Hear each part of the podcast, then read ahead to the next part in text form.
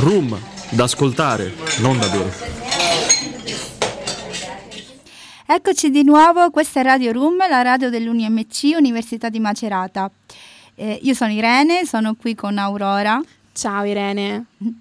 E allora, oggi, eh, in questa giornata, mercoledì 15 maggio, eh, marzo, ci teniamo a ricordare la giornata mondiale dei disturbi del comportamento alimentare.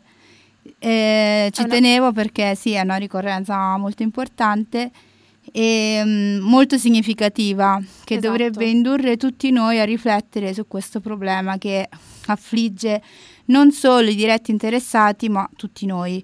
Infatti, E, eh, tutt'oggi si registrano fin troppi ricoveri eh, di giovanissimi nelle strutture specifiche e quindi ricordiamo che i disturbi alimentari sono anche la seconda causa di morte tra i giovani, purtroppo è vero.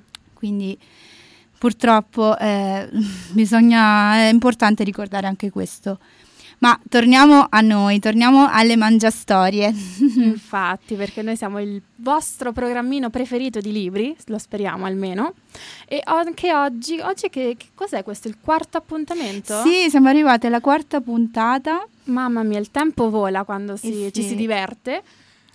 e niente, Aurora. Quindi di che libro parliamo oggi, Irene? Allora, oggi parliamo di una cosa, eh, di un argomento molto interessante. Tra l'altro, posso dire una cosa un Sì. attimo?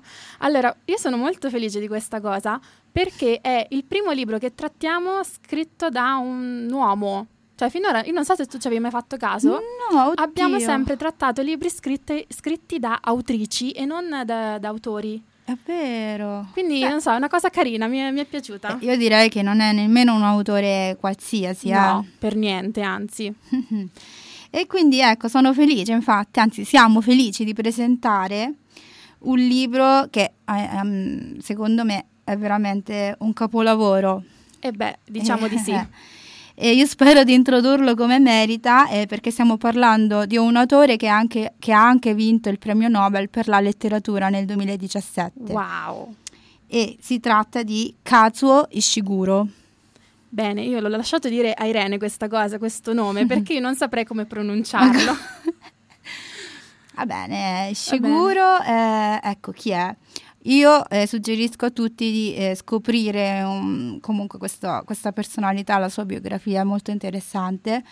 Ehm, allora, quindi il libro di Ishiguro di cui parleremo oggi è Clara and the Sun, o meglio, che è recentissimo, è stato pubblicato Sì. nel 2021 e la versione tradotta in Italia, in italiano, eh, si chiama Clara e il Sole. Clara e il Sole, tradotta da Susanna Basso, perché è comunque anche importante ricordare la traduttrice.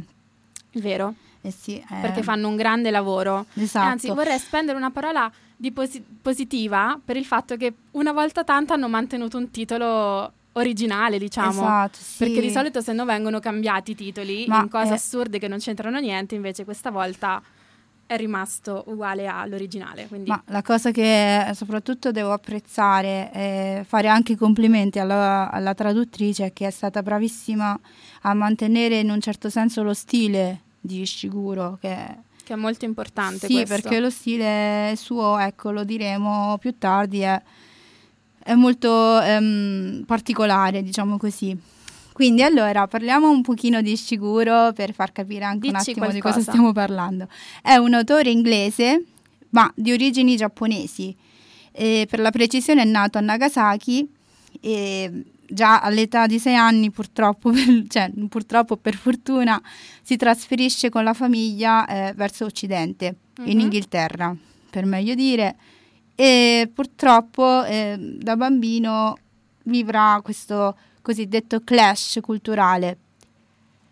Per un bambino non è sicuramente un'esperienza facile da, da vivere, l'immigrazione, comunque spostarsi in un luogo completamente diverso da quello in cui si è cresciuti.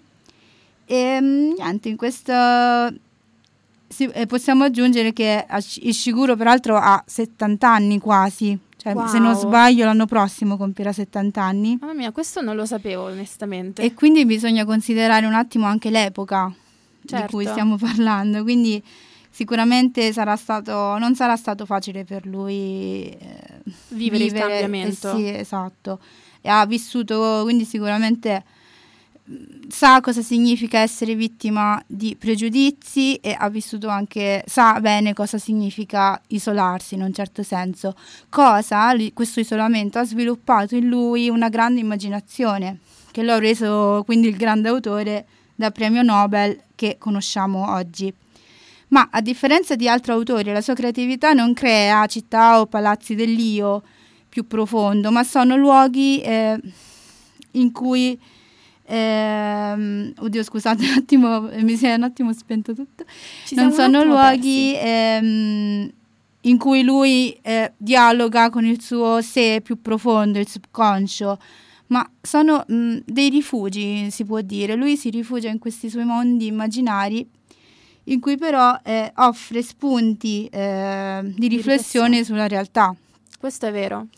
Quindi anche in diverse, eh, in, in diverse interviste Shiguro dichiara infatti di prendere ispirazione dai libri o favole per bambini. Mm. Quindi eh sì, questo mm, richiama anche il suo background, quindi migratorio eh, in epoca infantile. Mm-hmm. E, mh, mm, quindi ecco, l'immigrazione è, è, il punto di forza, eh sì, l'immigrazione immaginazione è il punto di forza dei bambini e, e purtroppo lo vediamo anche nei libri di Shiguro, eh, sì. in cui troviamo molta ingenuità, diciamo, in un certo senso, nei protagonisti, soprattutto in quello, nel libro parle, di cui parleremo oggi. Sì, è vero. Ma tornando, adesso ti faccio una domandina, tornando all'immaginazione innocente, infantile, no? Mm. Mi viene in mente un mito, l'amico immaginario. Tu, Aurora, ne avevi uno da piccola? Eh, no, non avevo un amico immaginario, Ok. però vivevo molto nel mio mondo, nella mia, un po' nella mia testa. Eh, come Ishiguro. Sì, un, un po' come Ishiguro, nel senso che mi creavo delle storie che erano tutte ovviamente nella mia testa e quindi avevo, non avevo un amico immaginario fisso ma ne avevo ah. tanti, se, se, se, così possiamo dire. Scusate, mi sono un attimo intrecciata. Vabbè, ci stavo pure io, mi sono intrecciata. Cose che capito, il, bel, il bello della diretta, ma oggi proprio è. Eh? Continuo. Va bene. Va bene, io direi un attimo niente. di fermarci a questo punto e sentirci una bellissima canzone dei Coma Cose, Mancarsi.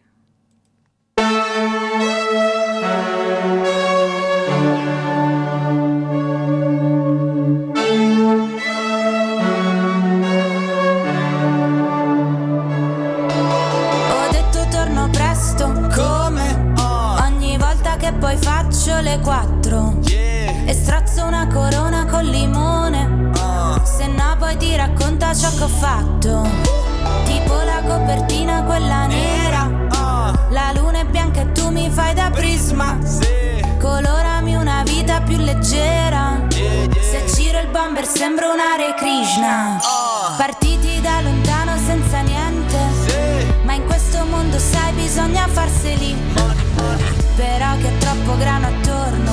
Oh. Probabilmente uno spaventa passeri Dammi dell'ossigeno, oh. fammi sentire in bilico oh. Fammi pensare che questa giornata non sia grigia. Come quando trovi la sabbia dell'anno Prima in fondo alla valigia. Ma ci pensi mai? A noi due,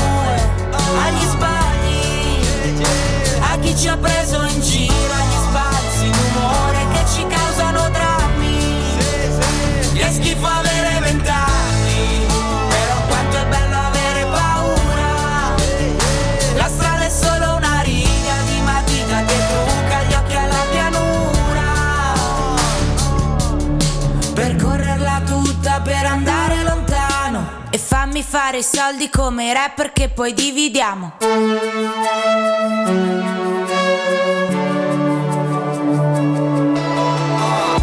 la nebbia i lampioni disegnano liane di luce in una giungla di cemento.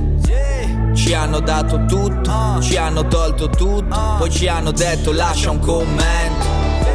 Ci hanno detto vivere è una corsa, quindi corri, lo capirai solo al traguardo. Ci hanno dato un cuore in mezzo alle gambe, ma senza le istruzioni per usarlo. Ci hanno dato il piombo, ci hanno dato il fango ci hanno chiesto quando diventate grandi e nonostante tutto abbiamo ancora gli occhi rossi come quelli dei conigli bianchi. Ci hanno detto niente dura per sempre Tranne la musica, quella rimane. Ma per fortuna io ho incontrato te, che mi ricordi casa come le campane. Ma ci pensi mai a noi due, agli sbagli, a chi ci ha preso in giro,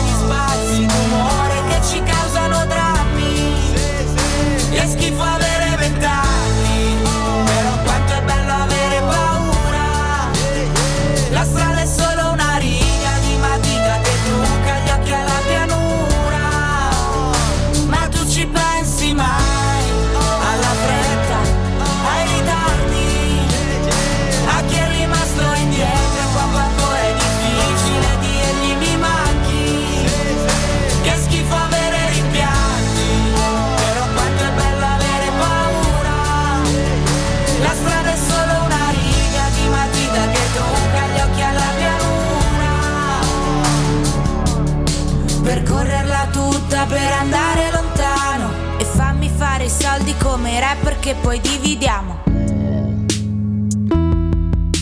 E fammi fare i soldi come rapper che poi dividiamo.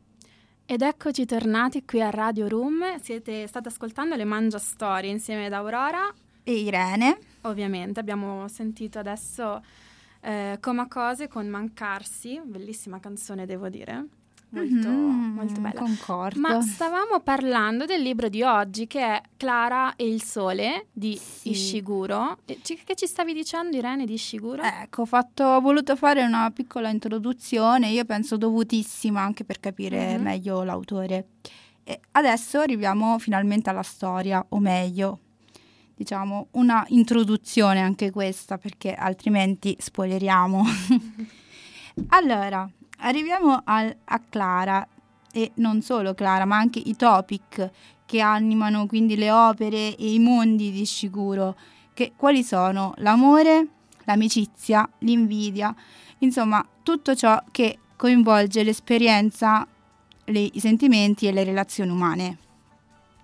Quindi eh, in realtà sembrano tematiche, eh, tematiche, tematiche semplici, banali se vogliamo, e facili da affrontare, ma Ishiguro riesce a contraddire in un certo senso questo pregiudizio, se vogliamo, perché esce, riesce a non cadere nel cliché e soprattutto devo dire che il suo stile inconfondibile aiuta, aiuta molto a non, ehm, non rendere il tutto troppo banale, ecco, No, diciamo infatti, così. Io direi che tra l'altro la banalità dipende come viene scritta, perché un argomento può essere banale, ma se viene scritto bene, viene trattato bene, non lo è per niente. Esatto. E in più ehm, a eh, rendere particolare il suo stile probabilmente sono anche le sue origini giapponesi. Eh, potrebbe, secondo me, questa è una mia supposizione, quindi non è niente di confermato, ma potrebbe essersi ispirato anche allo scrittore giapponese eh, Tsubushi Shoyo, ehm, che nel suo libro, ecco adesso qui, eh, Shosetsu Shi Shinsui, Ci scusiamo con tutta la Esatto, comunità purtroppo giapponese. io non, non studio giapponese.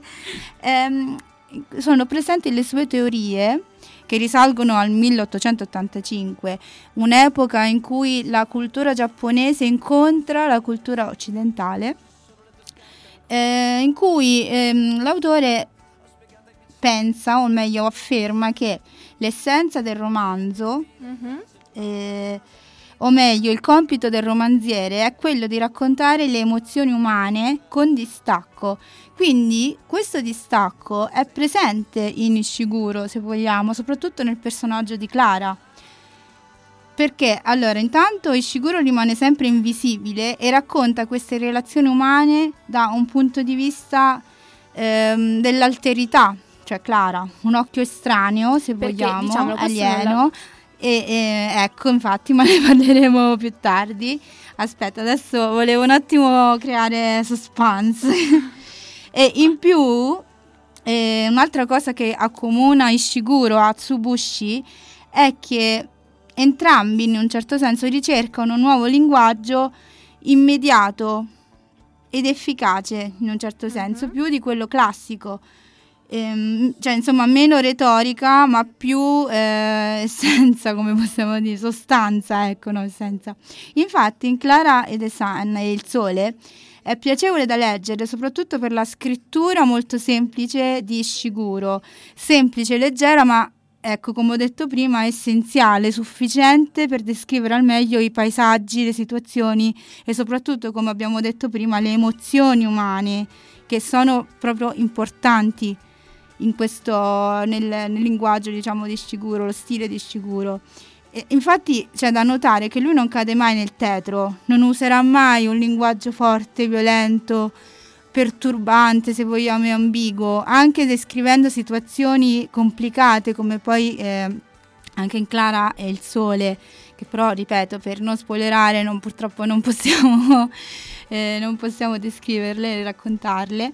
E quindi sarà la mente in un certo senso del lettore che con l'ausilio delle parole di Shiguro potrà riprodursi, diciamo così, in mente queste scene, quello che succede, insomma.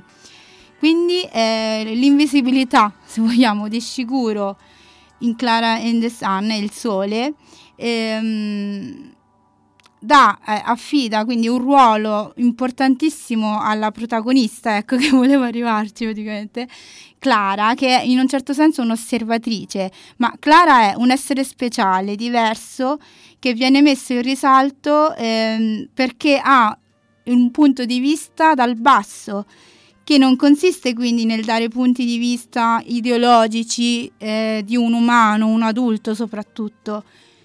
Quindi sicuro non ci dà dei dettagli, non ci fa capire in che mondo siamo veramente.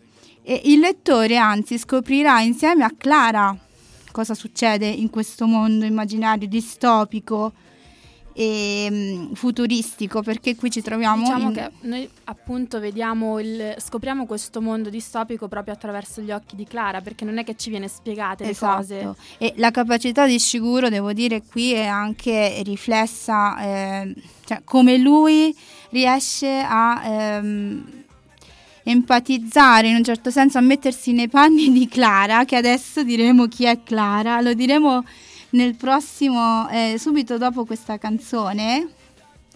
E poi volevo, prima di eh, appunto presentare, introdurre la canzone, eh, volevo anche aggiungere una cosa, che eh, quindi questo sguardo distaccato, impersonificato in un certo senso, impersonificato da Clara, è in realtà eh, rappresenta una compagna di viaggio, se vogliamo, fantastica, che in realtà vorremmo tutti noi, dai. Mm, Clara è una è un, una compagna in un certo senso, no? Poi lo vedremo. Sì, e... forse è un po' come l'amico immaginario esatto, per quello, per quello ti ho fatto questa domanda, vedi che tutto che si brava. ricollega. Ma che brava la nostra Irene. E soltanto tramite una voce come quella di Clara, secondo me, ma non soltanto secondo me, perché questa è una semi-cheat, si può ottenere un racconto onesto e autentico dei fatti umani che animano questo mondo distopico di sicuro. E questa era una semicit di Calvino, però ok. Molto bene. E intanto a questo punto ci ascoltiamo una canzone di Ernie e Marco Mengoni, Tutti hanno paura. Verrà la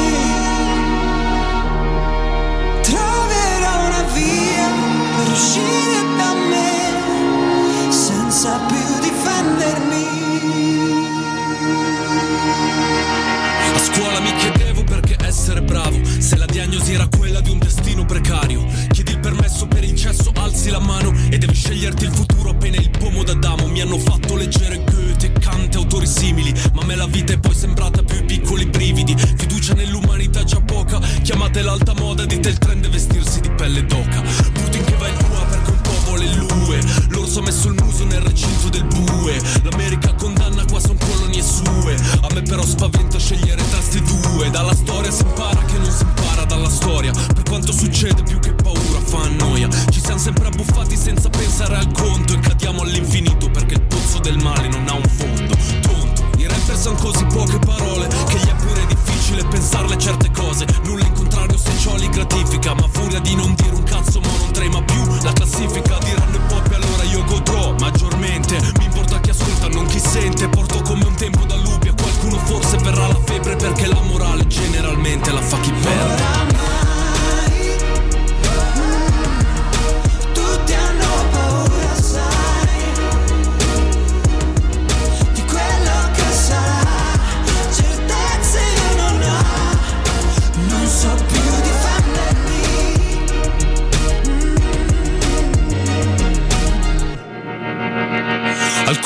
Adolescenti giocano a far l'apparanza. Al polo opposto altri non escono dalla stanza. Il clima, il virus, la guerra fredda che si riscalda. Stephen King in confronto ha scritto solo libri per l'infanzia. Non vedo sto futuro rose e fiori. Salvate almeno i bimbi. ah, Dai genitori, quelli sordi non accettano un mondo che cambia sorti. Fa le rivoluzioni quasi sempre in smart working. Se crolla l'umore, dopo crollano le borse. Prove di coraggio tolgono all'amore forse. Più che il salto nel vuoto, il prendere la rincorsa. Io non ho paura, farsi forza. Scemo unita, questa scena inita, non confonderti. Non ho mica un personaggio dietro cui nascondermi. Scusa, mister, non mi mischio. Sì, preferisco prendere tutto il brivido del rischio.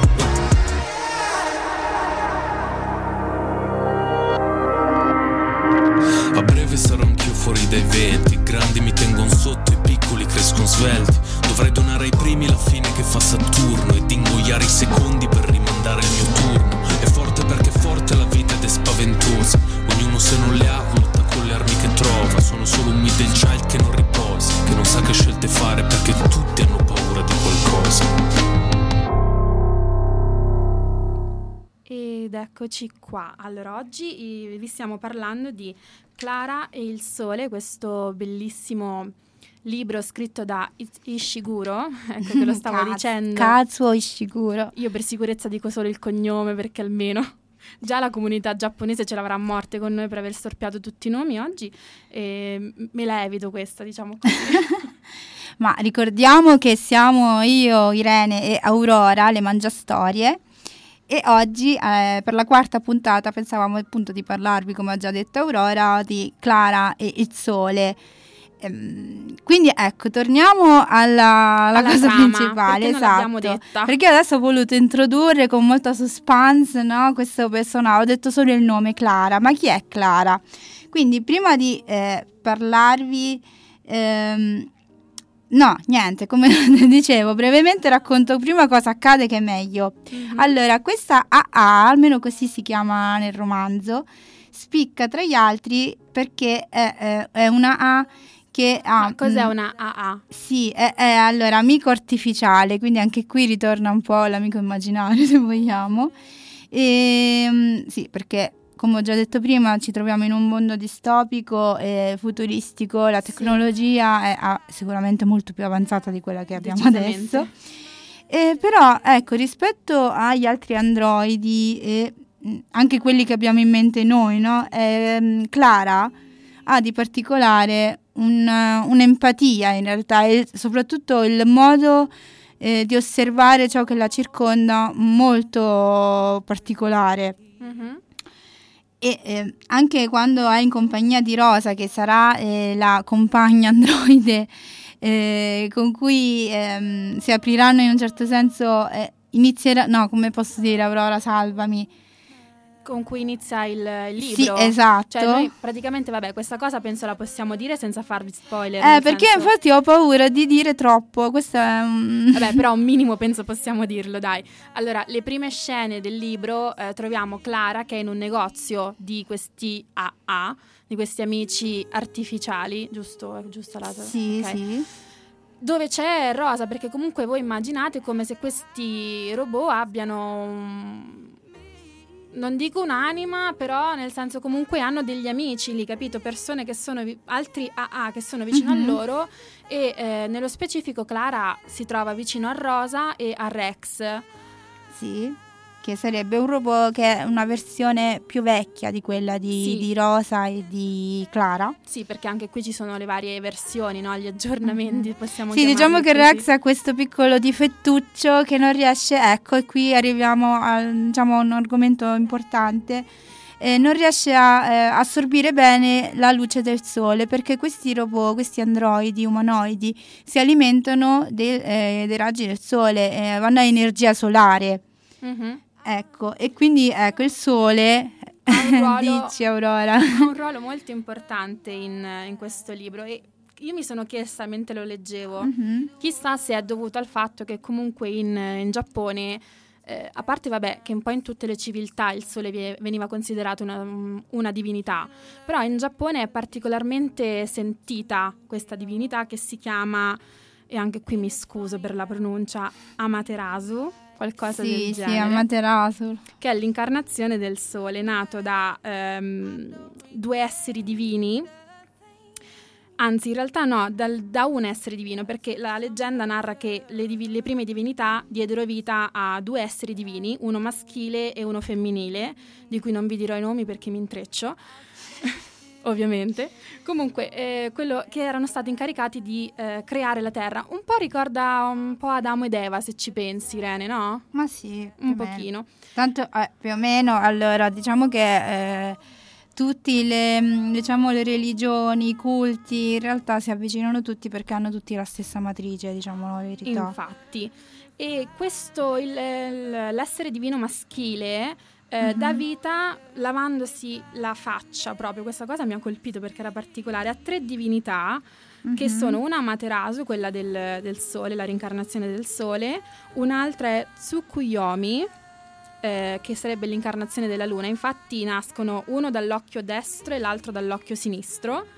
E poi c'è Susano o qualcosa del genere che eh, nasce dal- da, da quando questa divinità si lava il naso ed è la eh, reincarnazione, diciamo, del vento, della tempesta. E quindi mi sono, mm, cioè, non so, mi ha un po' incuriosita questa cosa. E Eh vi dicevo sì. comunque, è molto sentita la divinità del sole in Giappone, perché eh, il sole, se ci pensiamo, è quello che dà la vita, no? Sì. Anche su, su questo libro, su Esatto, Clara. e Clara il si alimenta, cioè, Clara si alimenta al dal sole, sole. che può, diciamo, vivere, esistere. Infatti. Ehm, infatti c'è una bellissima tradizione in Giappone dove ancora oggi i giovani si dipingono il volto di rosso per ricordare appunto il sole e visitano le case dei villaggi e questa visita garantisce tipo la fertilità della terra. Ed è molto, molto interessante come cosa. Sì, ma anche in Occidente comunque abbiamo questa, eh, questo antico culto del sole invincibile, il sole invictus, eh, comunque cose che risalgono praticamente proprio all'inizio del, del- del mondo occidentale, all'epoca addirittura dei Romani con Aureliano, eccetera. Sì, eh, quindi ecco, eh, questo è quello che ho, ho- ho trovato facendo un po' di ricerche. Tu Irene ci sai dire qualcos'altro del sole? Ma, eh, no, del sole no, però eh, come al solito i tempi ris- eh, sono stretti e purtroppo posso giusto aggiungere qualcosina, una cu- piccola curiosità, che questo libro è una delle letture consigliate, eh, l'anno scorso peraltro, non da un blog qualu- qualunque, non da un influencer, ma da uno degli uomini più influenti, produttivi e innovativi direi anche, Cioè? e più ricchi, è Bill Gates. Ah, quindi anche lui l'ha letto. Esatto, quindi lui l'ha letto e soprattutto eh, lo ha amato in un certo senso, oltre ad altri libri che adesso non sto nemmeno a citare perché adesso dobbiamo concentrarci su Shiguro e Clara e, e il sole. Ehm, E, Bene, io a questo punto Ecco. direi di fermarci. ecco, mi ha qualche- fermata, Aurora Sì. dice stop. di fermarci qualche minuto e nel frattempo ci sentiamo Irama con la ragazza con il cuore di latta. Mm.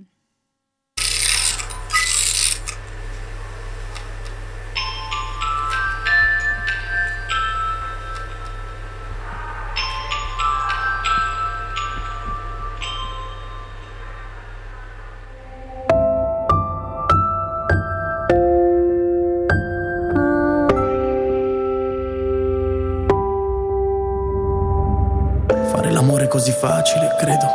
Amare una persona fragile, meno. Linda è cresciuta con un cuore che non batte a tempo. E quando era piccola sognava di aggiustarsi dentro. Diceva di essere diversa. Cercava le farfalle lì appoggiata alla finestra. Vedeva i suoi compagni che correvano in cortile. E lei che non poteva si sedeva e ci pensava bene a cosa dire. E se ogni tanto le chiedevo come mai non giochi. Diceva siediti qui a fianco ed indicava su. Quella nuvola ci vedo solo un cuore vero. Perché a volte si dimentica e non batte più. Così cercando di salvarla, a 16 anni suo papà le regalò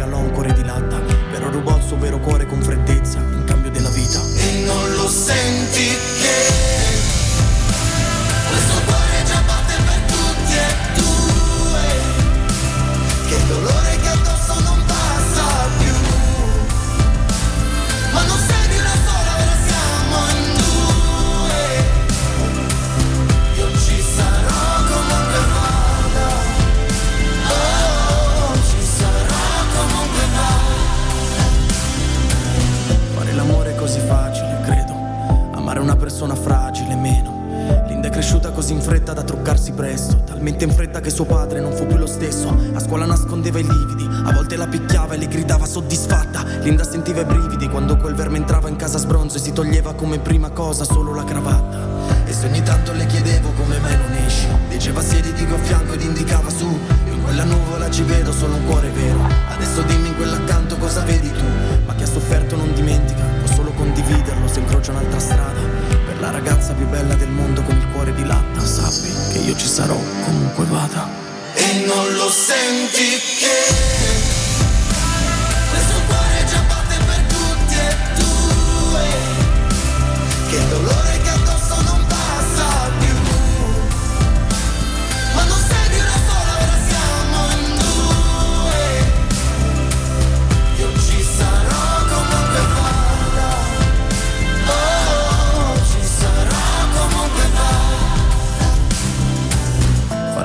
così facile, credo.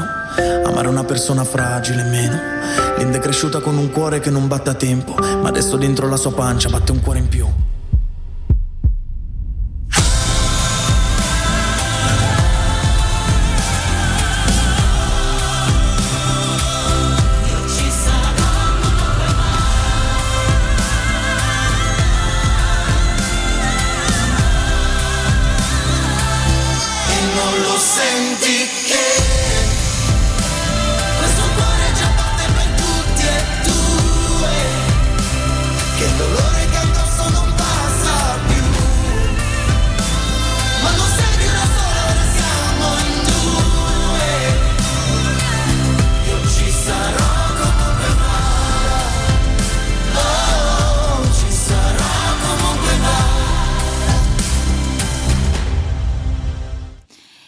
Bentornati con le Mangiastorie. Oggi, quarta puntata, parliamo di Clara e il Sole, un libro bellissimo, aggiungerei, di Kazuo Ishiguro.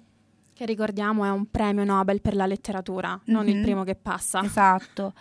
E cosa volevi dire, Aurora? Di un piccolo riferimento? No, dicevo che abbiamo ascoltato questa canzone di Rama Mhm. che non è stata proprio scelta a caso.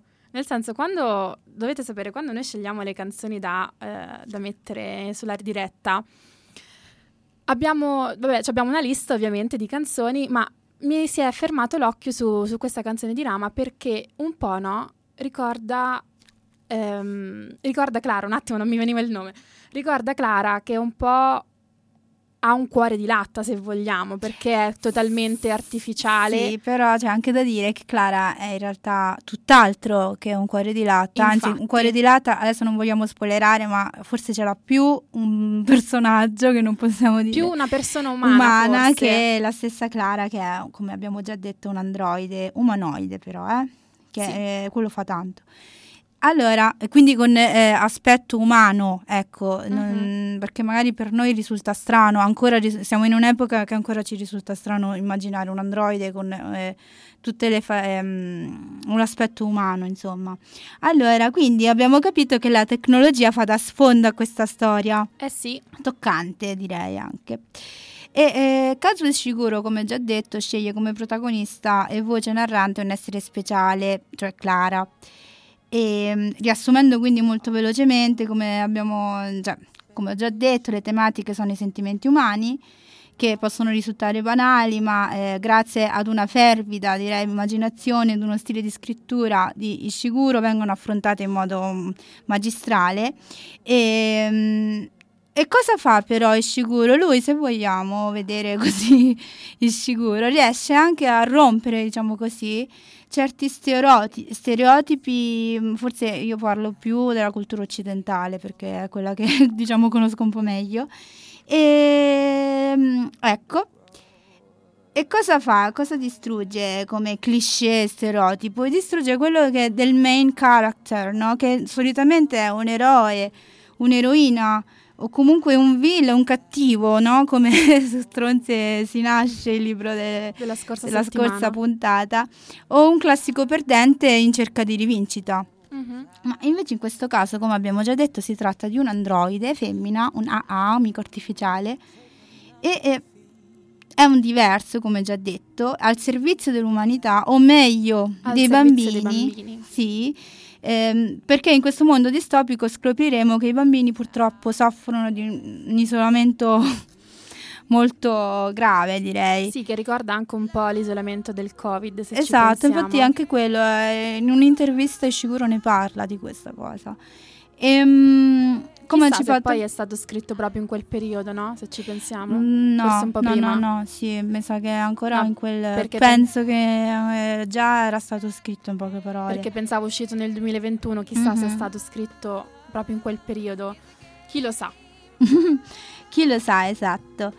Quindi, ehm, vabbè, al di là, comunque come dicevo prima, sicuro non dà molti, molti indizi, quindi non abbiamo molte... mm, non abbiamo spunti per capire bene cosa è successo in questa società immaginaria, Però diciamo. c'è una cosa che vorrei dire che succede in questa società e che mi ha fatto molto riflettere. Sì. Il fatto che i bambini vengano, poten- loro dicono potenziati. Non ho mai capito bene in che modo. Però Però mi sono immaginata un'iniezione. Adesso Anch'io. Non so se perché, non so per quale motivo, la mia mente ha detto questo. anche io me la sono immaginata così. Però ecco, cioè il fatto di dover dare sempre il meglio, no? Dover Ecco, essere sempre sì. al top, quindi tanto da dover potenziare, tanto che se un bambino non viene potenziato viene isolato dal Sì. resto della comunità e deve essere, deve con- vivere in condizioni più, più umili, meno prestigiosi rispetto ai potenziati. E quindi mi viene da pensare quanto siamo disposti a, diciamo, a, a fare, anche a perdere forse Sì. per una civiltà avanzata. Poi Questa sopra- cosa un po' Eh spaventa. sì, poi soprattutto eh, Josie, che sarà la bambina che comprerà questo androide, ehm, lei in realtà è malata e proprio a causa di questo potenzi- potenziamento che ha subito per volere della madre. E ehm, niente, quindi in poche Diciamo parole l'obiettivo che in un certo senso Clara si dà, eh, cioè l'unico obiettivo che si pone è quello di salvare Josie e quindi la famiglia, perché ehm, la madre eh, pone tutte le sue speranze, i suoi sogni sul futuro di, ehm, di Josie. E anche questo richiama molto eh, le vicende anche che stanno accadendo recentemente, perché praticamente le aspettative della madre ricadono tutte su, su quello che farà Josie in futuro. E, è molto pesante perché è molto stre- eh, stressante per un figlio, no? Sentirsi questa responsabilità, nel senso mia, fi- eh, mia madre è felice soltanto se io faccio le cose per bene, ecco questo, cioè di, diciamo, di base. Sì, che non è per niente una cosa facile da fare. No. E invece tornando sempre a Shiguro, il secondo stereotipo che distrugge, che è importante secondo me, è quello, è la- il topos, se vogliamo così, della macchina malvagia, che è molto, mh, ritorna spesso, no? soprattutto al cinema e mondo dal mondo hollywoodiano. E quindi tornando al, eh, pe- pensando al passato, la natura spaventava l'uomo perché poteva prendere il sopravvento, no? Poi gli uomini eh, amavano la natura, ma a un certo punto si accorgono che questa può diventare un pericolo eh, ingestibile e può rivelarsi quindi una natura malvagia, e come peraltro la definirono anche Leopardi stesso, no? C'è questo rapporto di amore e odio con la natura. Vero? E, e questo un po' si riallaccia con questo, col futuro e con questo mondo immaginario di sicuro, eh, perché il topic della macchina, eh, no, in questo caso il topic della natura malvagia richiama anche quello della macchina malvagia, che però eh, fa parte appunto di un mondo eh, che dovrà avvenire. E quindi cosa perché ho fatto questo collegamento? Perché anche la tecnologia, come la natura in passato, eh, sta eh, diventando in un certo senso un pericolo per noi uomini, perché noi potremmo arrivare, si dice, eh, che mm, un giorno non riusciremo più a gestire questa tecnologia, diventerà autonoma in un certo senso Mm. e diventerà quindi forse anche il motivo della scomparsa addirittura del genere umano sulla faccia della Terra. Però queste sono teorie ovviamente molto, non lo so come definirle, molto... Complottistiche? No. No, eh, complottistiche no, però dai. Un po' futuristiche, dai. Mm, sì, non mi viene la parola, però diciamo di sì. Ecco, e quindi eh, questo, quindi questo stereotipo della, della macchina malvagia, eh, Ishiguro qui eh, non la riprende per niente, anzi eh, Clara rispecchia tutt'altro, cioè ad esempio per citare un film di Netflix, The Mother, che non spoilerò, però è completamente l'opposto perché qui invece di madre natura, eh, nel film intendo The Mother, abbiamo, come ho già detto prima, una madre macchina e questa madre ma- a questa madre macchina viene destinato il destino dell'umanità. Eh, viene destinato... Sì, un, viene affidato il destino dell'umanità. Mm. E lei però la domanda è cosa ne fa di questa umanità? Come, come gestisce questa cosa? È una Ecco. domanda retorica o ci rispondi a questa No, domanda? no, è una domanda retorica. Ok. Eh, e quindi appunto eh, la, la- la Clara invece di Ishiguro, questa androide, è buona, empatica, rassicurante, è un'amica. Però anche in lei forse ci, ci potrebbe venire qualche dubbio perché lei fa di tutto per Josie, che potrebbe quindi... ehm, potrebbe, come, come l'umanità no, per The Mother, Josie diventa il- l'obiettivo, diciamo, di, eh, di Clara. E, ma, e quindi la domanda è, una macchina perfetta come Clara o un androide in generale, fino a che punto può arrivare per salvare ehm, ciò per cui lei è stata programmata, per eseguire, diciamo, gli ordini in un certo senso? Ecco, e questa è la prima domanda. Poi la seconda è, possiamo immaginare un lato oscuro, quindi appunto ricollegandoci alla domanda di prima, anche di Clara? Perché, eh, non- Eh. eh, non- ripeto, non posso spoilerare, ma c'è una scena in cui Clara, diciamo, prende in mano la situazione in modo un po' estremo, diciamo così. Un po' drastico. Sì, diventa quasi un film d'avventura se È vogliamo. vero, è vero. Eh, eh, quindi eh, poi un'altra domanda che mi sorge ehm, è ma cosa come possiamo definire cioè nel senso eh, cosa mh, cos'è buono e cattivo cioè un essere che viene programmato per salvare e accudire l'umanità ehm, potrebbe ri- rivelarsi quindi punitivo e violento anche potrebbe Eh, essere un rischio, cioè mm. per tutelare l'umanità può diventare addirittura eh, rischiosa per l'umanità stessa. Non Beh, so se hai ci- capito cosa Sì, un po' sì, un po' contorta come domanda, però Sì. mi viene da Perché pensare... è già contorto il, proprio il discorso in sé, cioè nel senso un oggetto che viene creato per salvare in un certo senso o aiutare, in questo caso come in Clara il Sole, i bambini, potrebbe rivelarsi in realtà qualcosa di pericoloso, tra virgolette. Perché se ad esempio l'umanità diventa difettosa, se il, insomma è questo il, eh, il discorso, se una macchina, al di là di Clara, eh, se una macchina viene programmata perché l'umanità deve diventare perfetta, eccetera, eccetera, se l'umanità non è perfetta agli occhi di questa, di questa macchina, la macchina la distrugge, perché non... Perché l'umanità... Sì, e anche Non so qui... se...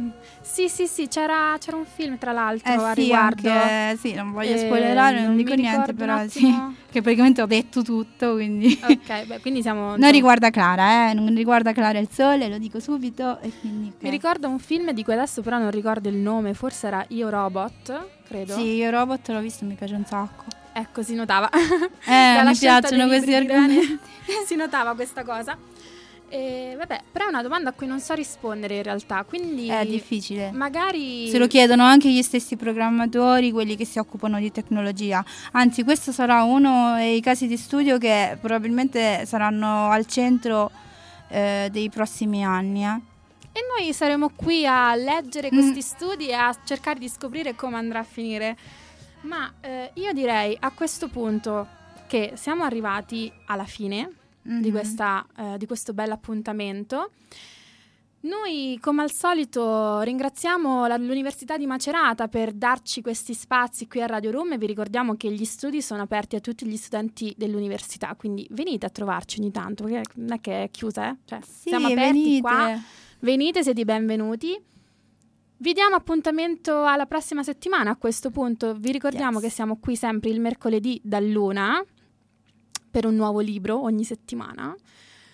E io direi che siamo a posto. Siamo arrivati proprio Siamo arrivati alla alla fine. fine. è, è fatta. In realtà no, in realtà avevo altre cose da dire, ma Però il è tempo finito. è tiranno. niente, esatto. Quindi- È tiranno come la natura, no scherzo.